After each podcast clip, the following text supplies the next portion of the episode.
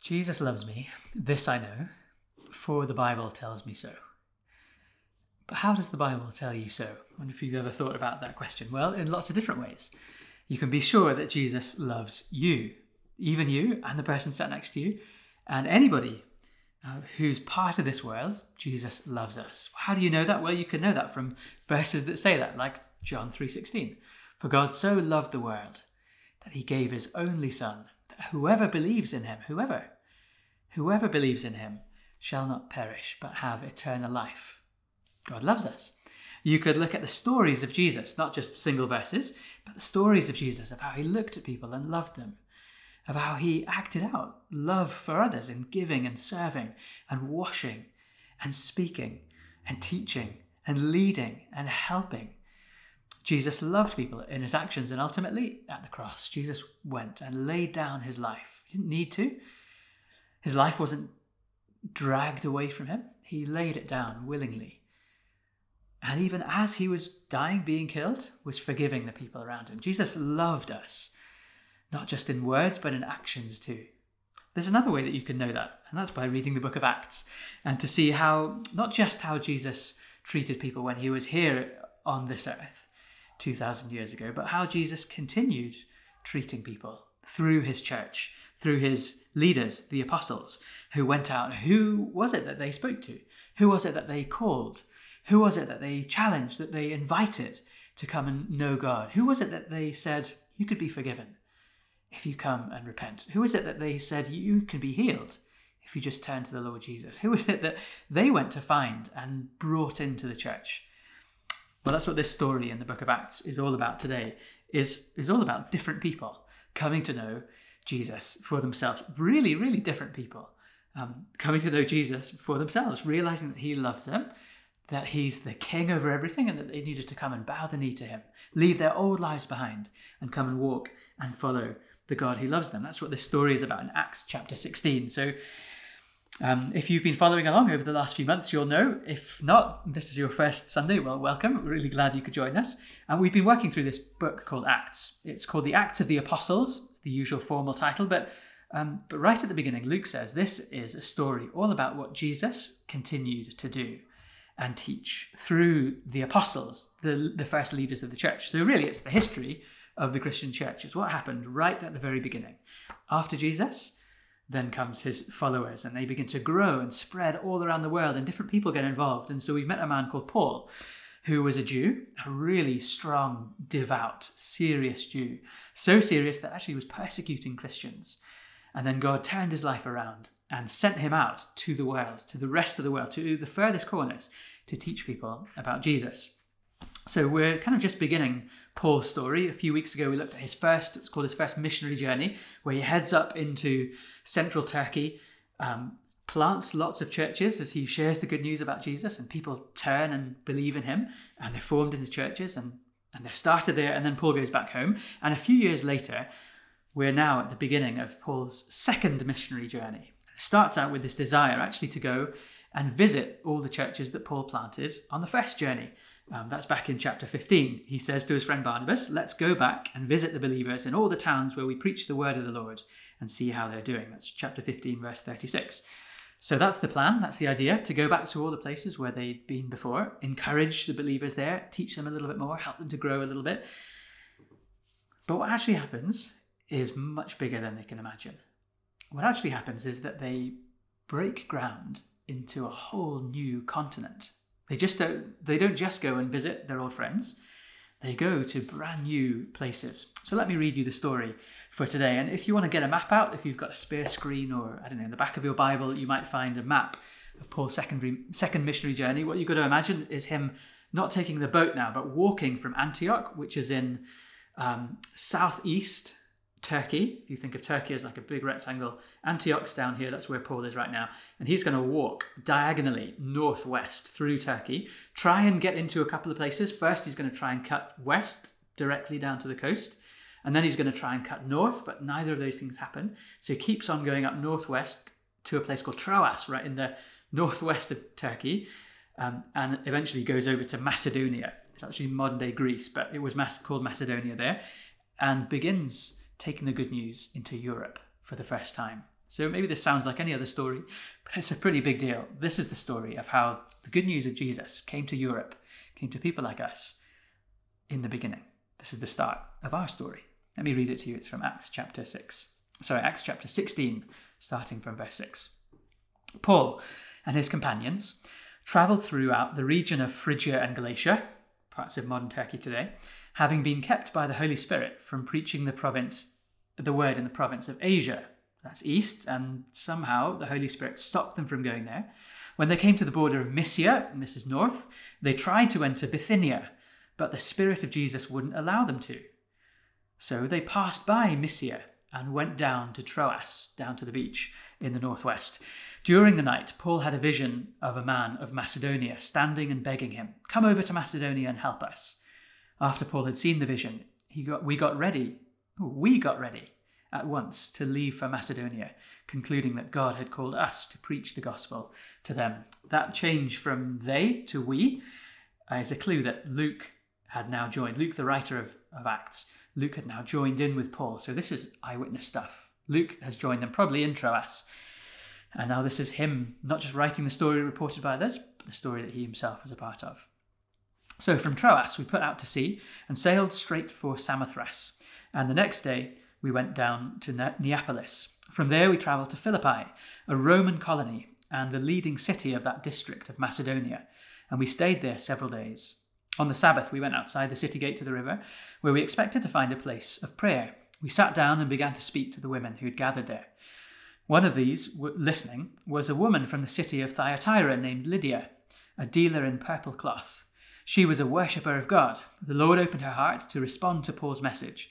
When she and the members of her household were baptized, she invited us to her home. If you consider me a believer in the Lord, she said, come and stay at my house.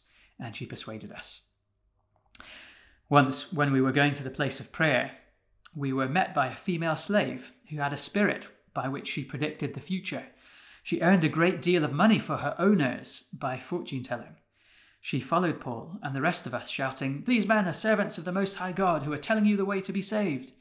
She kept this up for many days. Finally, Paul became so annoyed that he turned around and said to the Spirit, In the name of Jesus Christ, I command you to come out of her. At that moment, the Spirit left her. When her owners realized that their hope of making money was gone, they seized Paul and Silas and dragged them into the marketplace to, find, to face the authorities. They brought them before the magistrates and said, These men are Jews and are throwing our city into an uproar by advocating customs unlawful for us Romans to accept or to practice. The crowd joined in the attack against Paul and Silas, and the magistrates ordered them to be stripped and beaten with rods. After they'd been severely flogged, they were thrown into prison, and the jailer was commanded to guard them carefully.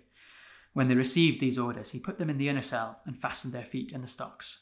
About midnight, Paul and Silas were praying and singing hymns to God, and the other prisoners were listening to them. Suddenly there was such a violent earthquake that the foundations of the prison were shaken, at once all the prison doors flew open, and everyone's chains came loose. The jailer woke up, and when he saw the prison doors open, he drew his sword and was about to kill himself because he thought the prisoners had escaped. But Paul shouted, Don't harm yourself, we're all here. The jailer called for lights, rushed in, and fell trembling before Paul and Silas. He then brought them out and asked, Sirs, what must I do to be saved? They replied, Believe in the Lord Jesus, and you will be saved, you and your household. Then they spoke the word of the Lord to him and to all the others in his house. At that hour of the night the jailer took them and washed their wounds. Then immediately he and all his household were baptized. The jailer brought them into his house and set a meal before them. He was filled with joy because he'd come to believe in God, he and his whole household. When it was daylight, the magistrates sent their officers to the jailer with the order Release those men. The jailer told Paul, The magistrates have ordered that you and Silas be released. Now you can leave. Go in peace. But Paul said to the officers, They beat us publicly without a trial, even though we are Roman citizens, and threw us into prison. And now, do they want to get rid of us quietly? No, let them come themselves and escort us out. The officers reported this to the magistrates, and when they heard that Paul and Silas were Roman citizens, they were alarmed. They came to appease them and escort them from the prison, requesting them to leave the city. After Paul and Silas came out of the prison, they went to Lydia's house, where they met with the brothers and sisters and encouraged them. Then they left. It's a good story, isn't it? So many good stories in the book of Acts. And there's loads there that we could look at, but we don't really have time to get stuck into all of it today. So I wanted to pick out really two big things, I think, from that story. First is who does God want in his kingdom? Who does God want in his church? Who does God want? People like you, people like me. And the second thing is um, how does God lead? So, who does God want and how does God lead us? like I said, lots of other things to look at. But who does God want in his church? Well, Paul, Silas, the rest of the crew, with Paul, uh, with Luke probably now in tow, they head from Troas out to Philippi. Philippi is uh, a land far, far away. This is getting close to proper Roman territory. This is far away from the Middle East into what we call Europe today. Maybe it wouldn't have been felt like such a big thing for Paul at the time. It was just another Roman province, as pretty much all the known world was. But we can see the beginning of what God is doing in our continent here in Europe.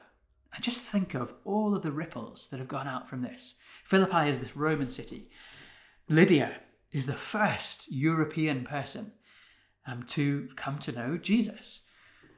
And from that first church planted in this first European city, with these first people, Lydia and the slave girl and the jailer, most unlikely mix of people, isn't it? From that, imagine the ripples that have gone out, not just through Europe, but the whole of the world. Imagine all the cathedrals you've ever visited. All of those were built on the foundation of these moments, of these weeks that Paul spends sharing the gospel with people in Europe. Think of all of the missionaries who've ever gone out from Europe to the rest of the world. Think of William Carey going to India, or Adoniram Judson going to Burma and the Mekong region in Southeast Asia. Think of my parents going, intending to go to Japan and then getting turned down to Indonesia.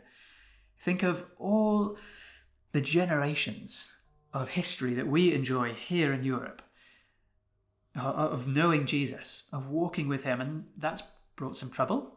Uh, it hasn't always been a happy history, but it's been, in many other ways, a really beautiful history of the good news of a loving God taking root in all the different cultures of Europe and then in time from those cultures going out to plenty of other places in the world. You see, this is the first little drop in the ocean that causes ripples all the way around to the other side of the world. It's quite a significant and amazing story. But with what kind of people does God begin this massive movement in Europe? Were really regular, normal, actually quite misfit kind of people. Maybe people like you and me. Well, who are those three people who seem to be the kind of beginnings of the church in Philippi? There's probably plenty of others because Paul at the end meets with brothers and sisters. That's a kind of way of talking about a whole church community together. So there's more than these three, but these are the three that Luke picks out for us. One is a woman who's a foreigner, who's has to meet outside the city uh, who's interested in a God that not many other people are interested in. She's a, a bit of a misfit. Wealthy, well to do, uh, selling purple cloth would have been a, a pretty lucrative um, career to have, uh, but she's a bit of an outsider as well. So, a woman, an outsider, a foreigner, um, probably not a Roman citizen because she's from Thyatira. Um, and and though she's quite a wealthy woman, and then you've got the opposite end of the scale, which is also a woman, but this slave girl is as poor as they come, doesn't even own her own body, isn't really even in possession of her own mind. She seems to be under the influence of some dark spirit. Um, this spirit that means she's able, possibly somehow, to predict the future. At least people believe that she can. And she's brought in to be a part of the church. And then you have this um, man, this Philippian jailer. He would probably have been a Roman citizen and a former soldier. Uh, jailers would apparently um, often come from those kind of stock. So you can imagine he's maybe a kind of a, a bit of a rough and ready kind of character, a bit older. Um, I imagine him as a, a, bit of a grumpy guy, not particularly caring a great deal for the welfare of those in, in prison. And so you have these really different kind of characters who become a part of the church. Let's think a bit more about their stories. Well, Lydia, what's she like? She's wealthy. Um, she's a woman. She's outside the city. Why? Because there's no synagogue inside. Maybe because they didn't have enough men and you needed a certain number of men in order to found a synagogue, but maybe just because people don't want them worshipping God in Philippi. So they're down here about a mile outside of the city you can find a river, and that's where they're praying. Why by a river? Well, maybe so that they can baptize, as uh, the Jews did uh, back in the day. Maybe because that's where Jewish people like to meet, from all the way back in Babylon, where they hung up their harps by the rivers of Babylon and sang songs. It was apparently a bit of a tradition when you were in a foreign place to go and find a place by a river outside the city and meet other Jewish people there who felt far, far away from home. So maybe that was the reason as well. But here's Lydia, and she's interested in God. She's not a Jew herself. It says she's a worshipper of God, which means she's a Gentile. She's not a Jew but she's interested in worshipping God. And so she's kind of come close, but she doesn't quite belong. She's wealthy enough to have a big house to welcome guests. Um, but you can imagine her being a bit of an outsider, meeting outside, not quite belonging because she's not a Roman citizen, but there she is, interested in God, theologically switched on, listening really carefully, and thinking about what Paul has to say. And what does God do? Verse 15, he, uh, verse 14, the Lord opened her heart to respond to Paul's message. Who does God want in his kingdom? He wants people like Lydia, people who are switched on theologically, people who feel a bit like they're outsiders, women, um, rich people. Those are the kind of people that are Lydia's people. And God wants Lydia's in his church. I wonder if that fits what you were like. Kind of curious spiritually, maybe pretty well to do, kind of middle class, maybe felt a bit of an outsider. Maybe you've moved into Wales from outside, maybe you've moved from Wales uh, away, and you feel a bit away from home. Well, God wants you to belong, to be a part of his family. What about this second story? It's a strange one, isn't it? This woman, young woman, whose body and mind don't belong to herself. At least they've been taken away, taken over. She's somebody who's been exploited, who's, who's being used and abused by these men for her strange spiritual powers. She's not in her right mind. She's got real psychological problems, real deep, dark spiritual problems. She, she doesn't belong to herself. It's a horrible place to be. I don't know if you've ever experienced something like that, where you feel like somebody else owns you, runs your life, and you just can't get away from it. Maybe it wasn't a person, maybe it's a spiritual thing. Maybe you felt a darkness in your own life, or some sin, some thing that seems to have been in your family for a long time, and you just can't seem to get away from it. You almost feel enslaved to it. Well, what does Paul do here? Paul turns around and, in the name of Jesus, he frees her. Jesus rescues this girl, rescues her from her psychological troubles, from her spiritual troubles, from her um, economic and social troubles. These people own her and then they don't any longer. We don't really get the end of her story. I'd love to hear what happened to her next. But I imagine she'd be tossed on the scrap heap. And who would it be who would take her in, if not the church? People like Lydia, who had spare rooms in their house, to take her in and feed her up and help her stand on her own two feet again. Because she hadn't belonged to herself for a long, long time. See, Paul rescues her. Really, Jesus rescues her, frees her, and it enrages everybody. It's actually been quite a handy thing for everybody else to have this strange girl in their presence. People really want to know the future, don't they? There's questions that we have about what decisions to make and what to do next with our lives. And it would have been quite a handy, maybe spooky thing for people to have this woman in their midst who could tell them something about the future. It would have been a, a kind of a handy thing for these men to have her be making an awful lot of money out of her.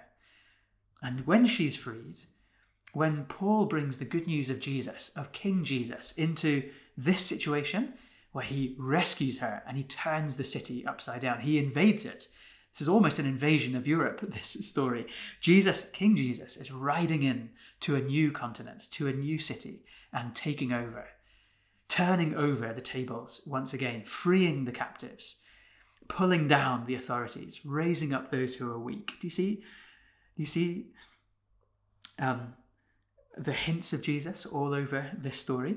Do you see that they're doing really what Jesus was doing, freeing people, rescuing them, and bringing them into his kingdom?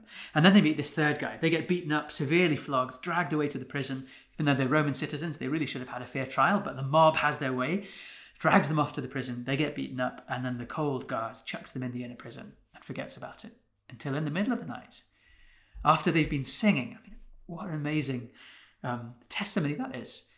Can you sing when you're suffering? They're singing psalms, singing hymns, singing about Jesus, singing, uh, who knows what exactly they're singing, but singing to keep their spirits up, singing because their spirits are up, trusting that even though they're in the darkest, most deep part of the prison, well, that Jesus is going to free them and do something good with them in the end, whether by death and they'll get freed into his presence, or by some miracle of freeing them back to the work that they were to do. And so you see, their hearts are satisfied, their hearts are at peace, and so they can sing in the middle of the night. But the jailer maybe is nodding off to sleep, and suddenly there's a great earthquake in the middle of the darkness. The prison doors fly open, everyone's chains come loose, and and there's a supernatural freeing. That should remind us of Jesus' ministry as well. That should remind us of Jesus' resurrection. Jesus wasn't just freeing people while he was here on earth. Jesus is about the business of freeing humanity, freeing us who are enslaved to sin, enslaved to death, enslaved to sadness and tears. Jesus is in the business of freeing people like you and me. And so these men are freed. In fact, everybody in the prison is freed. And the jailer is about to fall on his sword. And Paul says, Don't do it. And rescues him as well. He's freed. He's freed from the from the way of life that means death if you ever mess up. Do you see that? That's what his job is all about. That's what his life has always been. That's what our lives can often be. If you make a mistake, especially publicly or online, say something out of turn, do something that that's against the grain of things, people will cancel you. You will get wiped away. It might as well be as if you're dead and gone. Because there's no forgiveness in our culture. At least it's a very rare thing. There's no forgiveness in this man's culture. He's failed at his job. He can't ask for mercy. He might as well fall on his own sword. And then Paul, Jesus, frees him from that, frees him into a community of grace, frees him into a community of forgiveness. You see, he falls on his knees when he realizes that they haven't all legged it, but that Paul has kept people in the prison. He falls at his knees and says, What must I do to be saved? What do you think he means by saving? Um, well, he probably puts two and two together, realizes that with this massive earthquake and the freeing of these messengers, whatever God these messengers have been sent from, well, he must be pretty angry. If he sent this massive earthquake to break out his messengers from the prison, he must be pretty angry. And this jailer is on the wrong side of that God. He's imprisoned the messengers of the true God. And so, what must he do? What must he do to, to, to not be punished by the God of Paul and Silas? What must he do to be rescued and saved? How can he escape punishment? Well, by, what does Paul say? By believing in Jesus. Um, believe in Jesus, and you will be saved, you and all your household. You see, that's what he has to do.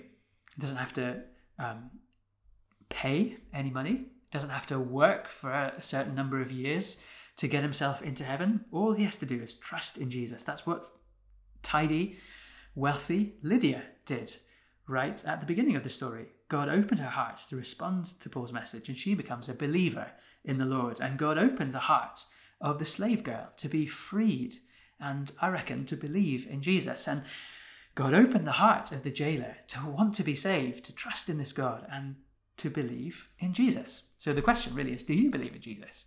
Have you been freed from whatever's tying you down? If it's wealth and religion, like Lydia, she was looking for something more, had an awful lot, a pretty tidy life, but was looking for something more and heard it in what Paul said about Jesus.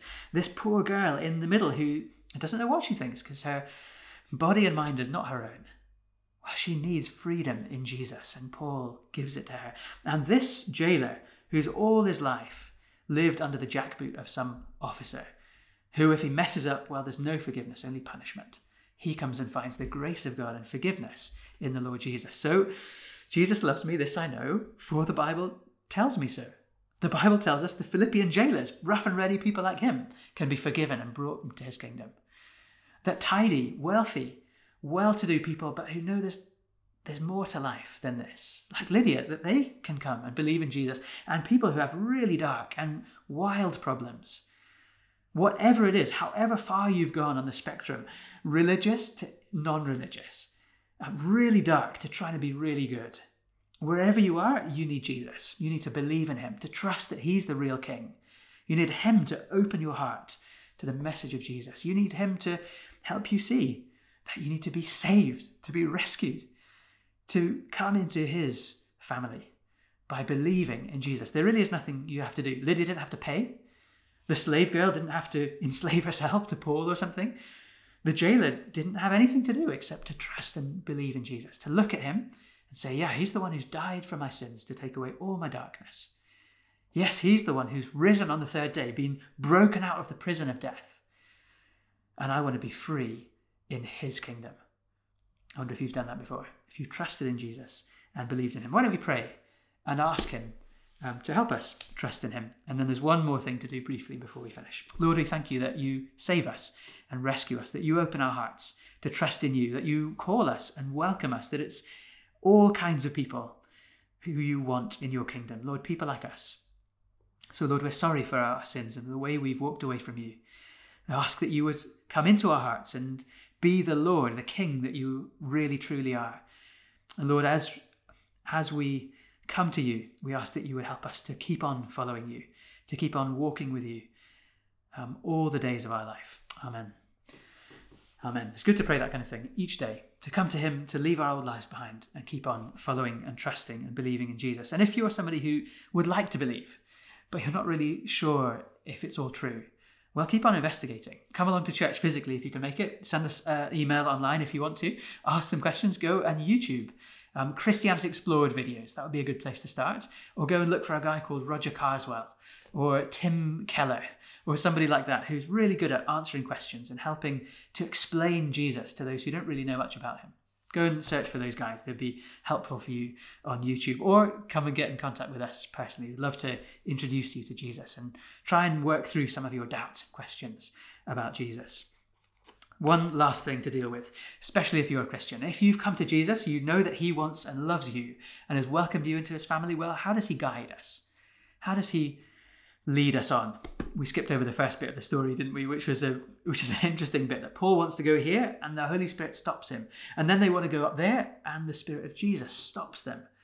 And then eventually they get down to Troas and have this wonderful dream about a man saying, Come and help us. And they know exactly what to do. So, how is it that God guides us? Is it through dreams? Is it through strange feelings? Is it through prophecies and words? Is it through just normal ideas and everyday things? Well, the answer to that question is yes. God leads in all sorts of different ways, usually quite normally. Like the beginning of this trip is just an idea. They want to go and visit the people who they haven't seen for a while. It's a good idea to go and do that and, and, um, and to encourage people. And so they just crack on with the journey. Presumably, they pray about it but the first missionary journey, it was started off by the Holy Spirit who prompted them to go and start it. So one is a prompting, the other is an idea, and one is kind of a, a, a bit abnormal and kind of spiritually interesting, and the other one is very normal. Every day we just have ideas of good things that we could do, and so yes, go and do those things. But how does God guide us? How do we know when it's Him who's stopping us or leading us here? Well, this is a really big question. We can't really do it justice in a couple of minutes. But I think there's maybe three things to spot from the story here. The first is there are several factors involved in guidance. Often, lots of different things, several factors will come together and give you an idea of what you should do. That Paul says we shouldn't go there. And well, sorry, the Holy Spirit says to Paul, we shouldn't go there, shouldn't go there, yes, you should go here. And there are a few things that come together. You see, their idea, their desires, um, whatever it was that stopped them, whether it was circumstances, maybe it was a prophetic word from Silas, who's called a prophet back in 1532. Uh, maybe it was another dream. We, we, we don't know, but the Holy Spirit somehow stops them from going to these places and then in a dream says yes to that. So you see, there's a few different factors together, a few different incidents occur, a few different people speak and have a part to play in it. So several factors. We've got to have lots of different things involved in helping us with big decisions. You've got to talk to different people. You've got to ask and pray. You've got to go and read the word. You've got to push some doors. You see, several factors, okay? Lots of things working together, not just one idea or one thing and then you go for it. Several things involved. That's number one. And then over time. Okay, so this is a little bit of time passes from the idea in the beginning, um, from the argument with Barnabas last week, from the moving through different places, going here, trying there. It happens over time. You see, it's not just a flash in the pan idea that they get and they, they go straight for it. Several factors coming together over time, several factors, time, together with other people. That's how we make decisions. That's how we know God is guiding us. If you go somewhere on your own, it's probably just your own idea. If nobody else thinks it's a good idea, it's probably not a good idea. Um, so you need other people to help you wise, helpful elders, um, parents, grandparents, other people who know the lay of the land. You need a team around you, and that's what Paul has. I often think of him as a bit of a lone ranger. He was not a lone ranger. He was always with a team, with other people, training up the younger ones, with other older ones for encouragement. He's with Silas in the prison. He's with Luke and a gang of others here at the beginning. You see, they're companions traveling together, and they sit down and work it out, put two and two together, and decide, conclude. That word in Greek means like putting everything together. All these several factors that have happened over time, together with a group of other Christians who love Jesus and who are praying faithfully, that He would guide us clearly, and then we go for it. That's just a really brief um, understanding of guidance in the Christian life. Several factors play together over time, and you make those decisions together with other people. I was trying to think of three T's that would make that work, but I couldn't. So, time, together, several factors. If you can think of a T, maybe you can put it on a postcard and send it to me later on. But um, that's really all I wanted to pull out from the story today. Um, who is, who are the people who God loves? who God calls to be his own. Well, they're all kinds of different people. So, what are you like? Are you rich and happy and middle class like Lydia? Maybe not quite as happy as you'd like to be. Well, you need to come and know Jesus. He is the one who makes all of life make sense. Are you somebody who's really struggling in a dark place? Maybe like this young woman in the, the second story. Well, Jesus opens his arms to you and says, Come and be free. Come and walk in the light. Are you somebody who's like the Philippian jailer? a little bit older, a little bit fed up of life, just going through the motions, had it difficult, and and just want to know what forgiveness is like, what grace is like. Well, come and meet Jesus. Come and know Him. He wants you, whoever you are, whatever you've done. He wants to guide you and lead you and shape you and bring you through the adventure of life with Him. So find some other people to do that with. Um, work it out together over time as He guides and leads us. Lord, we thank you so much that you are the good God who does lead us and guide us. Thank you for leading Paul and his friends to Europe to bring the gospel to our ancestors so that we could know, and Lord, so that we could carry on pushing, passing, moving that ripple on to others. Lord, we thank you so much for how good you are to us, for how you've worked in our history. Thank you for these stories. Lord, the beginning of how people around us came to know you. Lord, we pray that you would help us, that you would guide us, that you'd make it clear, that you'd put wise people around us, that you'd help us over time to know what it is that you want us to do with our lives. Lord, if we're still struggling, not really believing, not really sure if you really want us or whether this is all true, Lord, we ask that you would help us with our doubts, help us with our struggles, Lord, help us with our sins, help us to bring all of those things to you, to lay them at your feet, Lord, to see you dying for us rising on the third day for us, that we might be free. Lord, would you free us to follow you all of our days, we pray.